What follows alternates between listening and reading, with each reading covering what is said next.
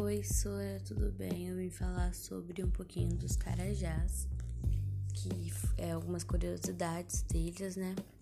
Vamos lá. O nascimento de uma criança entre os carajás é marcado socialmente pela regra de tecnonomia. Isto é, quando os pais deixam de ser chamados pelos nomes próprios, passam a ser conhecidos como pai ou mãe de ego, aquele que nasceu.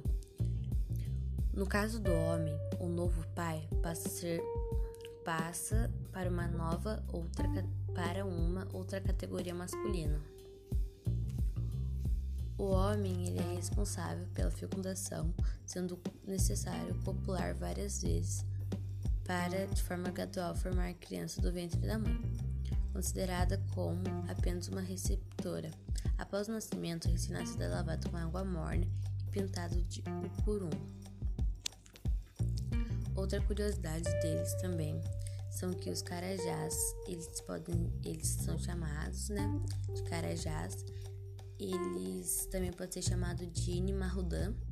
São um grupo de indígenas que habitam na região do, dos rios Araguai e Javaés, no estado de Goiás, Mato Grosso, Tocantins e Pará no Brasil. Alguns costumes deles são as pinturas corporais, que normalmente ocorrem na adolescência na fase da puberdade.